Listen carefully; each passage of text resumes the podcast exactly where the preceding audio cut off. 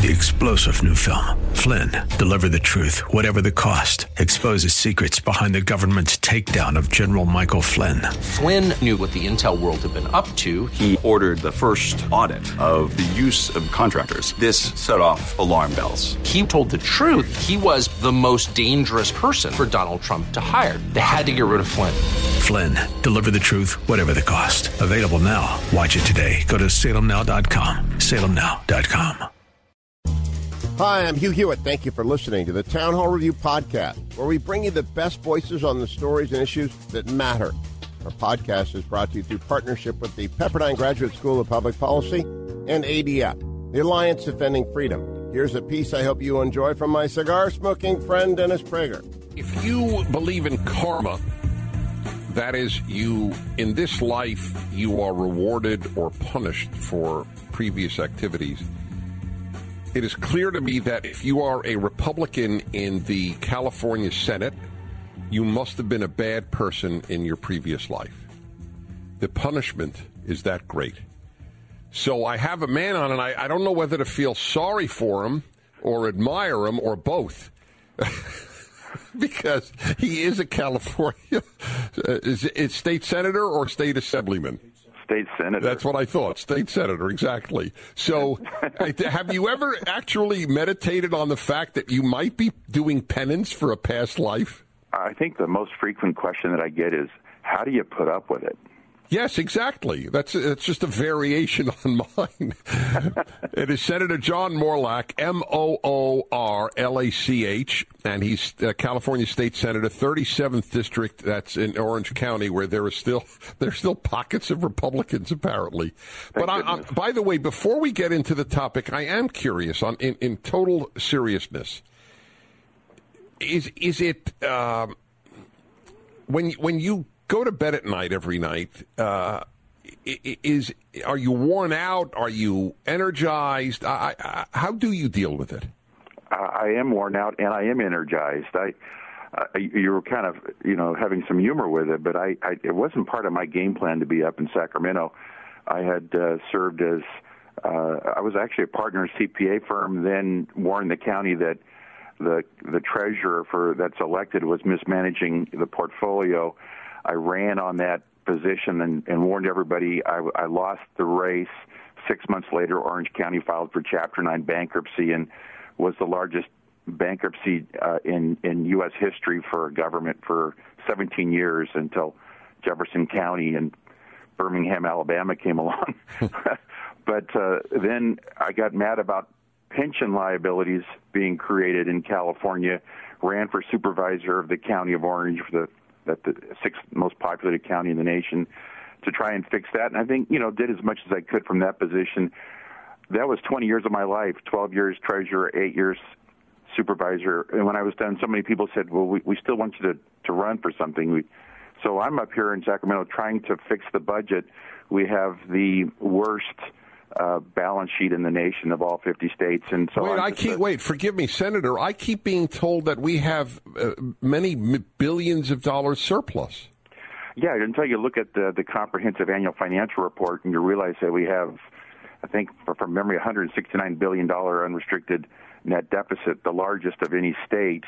Uh, if we divide that by our population, we probably come in 42nd place.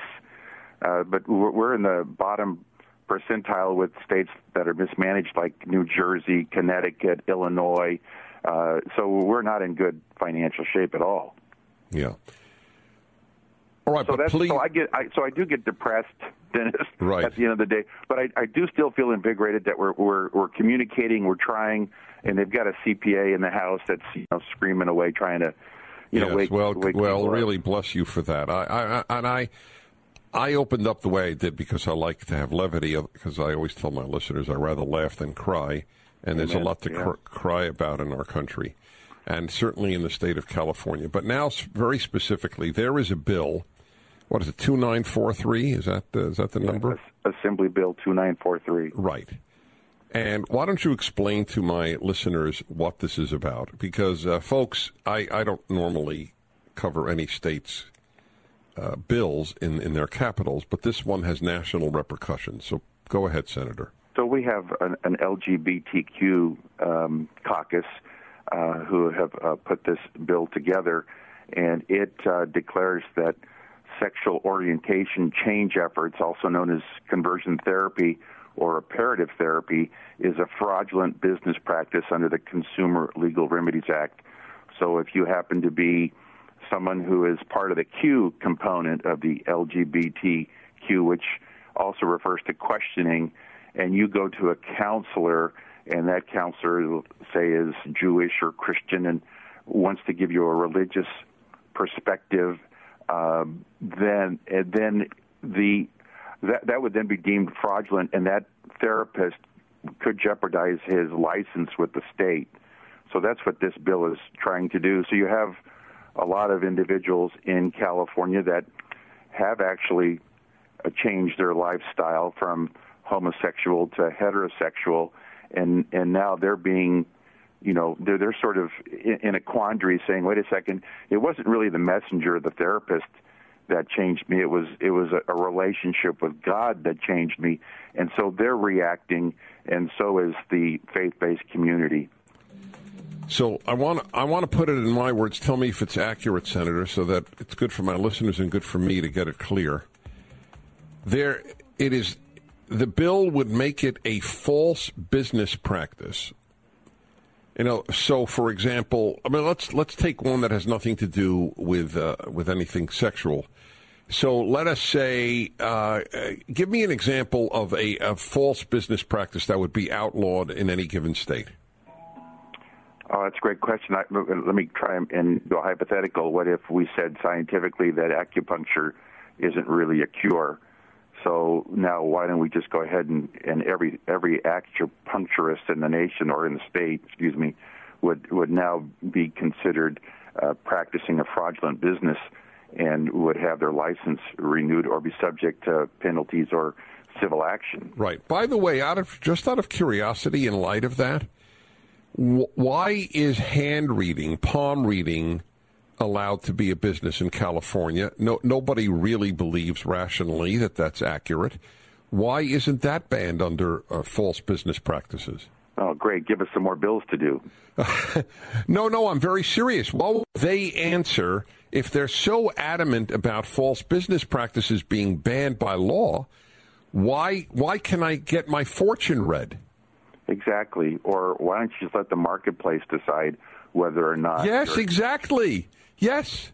Uh, uh, that's well, all right. So you and I, well, we believe in liberty, so we're already not Democrats. Okay. So now, in this case, it's if somebody wants to go to a therapist and, and a, a, gay person and says, you know what, I I would rather be heterosexual, uh, uh, or at least practice heterosexually maybe a therapist can enable me to do that. That would now be banned. Is that correct? With one little modification, uh, they're now changing the bill a little bit to say that you cannot guarantee a result. You oh well, wait. You, you mean you mean wait? So you can actually do it, but you can't guarantee a result. Well, then isn't that a victory for us? I think it's probably a, a good amendment, but does it get us to where we want to be? Probably not. But you, you, you now can't stipulate if you come to see me that I will I will guarantee that. Oh well, that, well, Senator, that's actually a, a, rare moment of good news. I did I did not know that, but I mean, you, listen, I, I, as my listeners know, I just had hip uh, hip uh, surgery. My my my surgeon didn't guarantee me that I would uh, walk out, uh, you know, perfectly normal in, in, in, a couple of months. And there's no guarantee at all in, in any therapy. Correct. So then, how do you define a guarantee, or how do you, you know, what what is the therapist supposed to say? It's going to take you 12 steps, so come in 12 times. Um, right, they won't. So that means that, I mean, if I hear it correctly, one will be allowed to seek such therapy so long as there's no guarantee offered. And that that's that may be correct. Now, this is going to be heard tomorrow afternoon at the Senate Judiciary Committee, which I vice chair. It'll be one of 36 bills. It'll be somewhere near the end of the hearing, but they'll have to make that argument because this would be a new amendment, and I don't even know if it has been adopted yet into the bill. So there will be a vote on the amendment. Correct. Well, Are- will- you- are you It'll be a vote on the on the bill as amended. Right. Oh, oh, okay, good. So were you in any way responsible for this amendment? No, sir. But well, whoever was, uh, I think, uh, uh, unless I'm reading it wrong, deserves a, a vote of thanks from those of us who want liberty. Well, let's hope that the author accepts the amendment, and we'll see what else is amended as we we deal with this bill. Right now, now again, I just want people to understand how dangerous it was, at least before this this uh, added notion of so long as it's not guaranteed, it's okay. But until then, why why would a why does a state even have a right to say? There are people who wish, there are gay people who wish that they would marry the opposite sex, have children, and even though they may still have proclivities as a homosexual, and I believe they do, and I have asked some of these people if they do, and they have acknowledged that they do, nevertheless, they lead a heterosexual life, which is not fully consonant, I fully acknowledge, with their nature, but they want to be guided by their values rather than their nature. Why should we not help them? I, I, I have no argument against that. I think we should help them. Yeah. So uh, this vote comes up when? Tomorrow afternoon. So how will you vote? Currently, I'm opposed to this bill. Even with the amendment? I'll have to listen to the arguments. I see.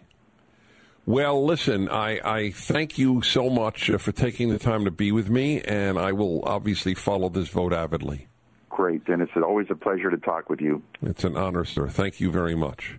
Thanks for listening to the Town Hall Review. Our program is coming today in partnership with the Pepperdine Graduate School of Public Policy. It's America's most unique graduate leadership programs offered on Pepperdine's breathtaking campus in Malibu, California. Learn more at publicpolicy.pepperdine.edu. If you enjoy your podcast, take a moment, tell a friend to subscribe today. Three star general Michael J. Flynn, head of the Pentagon Intelligence Agency, knew all the government's dirty secrets. He was one of the most respected generals in the military. Flynn knew what the intel world had been up to. He understood its funding. He ordered the first audit of the use of contractors. This set off alarm bells. The explosive new documentary, Flynn, Deliver the Truth, Whatever the Cost, uncovers the facts behind this scandal. Flynn told the truth. He was the most dangerous person for Donald Trump to hire. I find out the worst enemy that I'm going to face in my life is right here in America. They took my assessment and they wanted me to change it. And I was like, I'm not changing it. They had to get rid of Flynn. With in depth interviews, archival footage, and never before seen personal records of the man behind the headlines. I just felt like I was drowning. Flynn, Deliver the Truth, Whatever the Cost. Available now. Watch it today. Go to salemnow.com. Salemnow.com.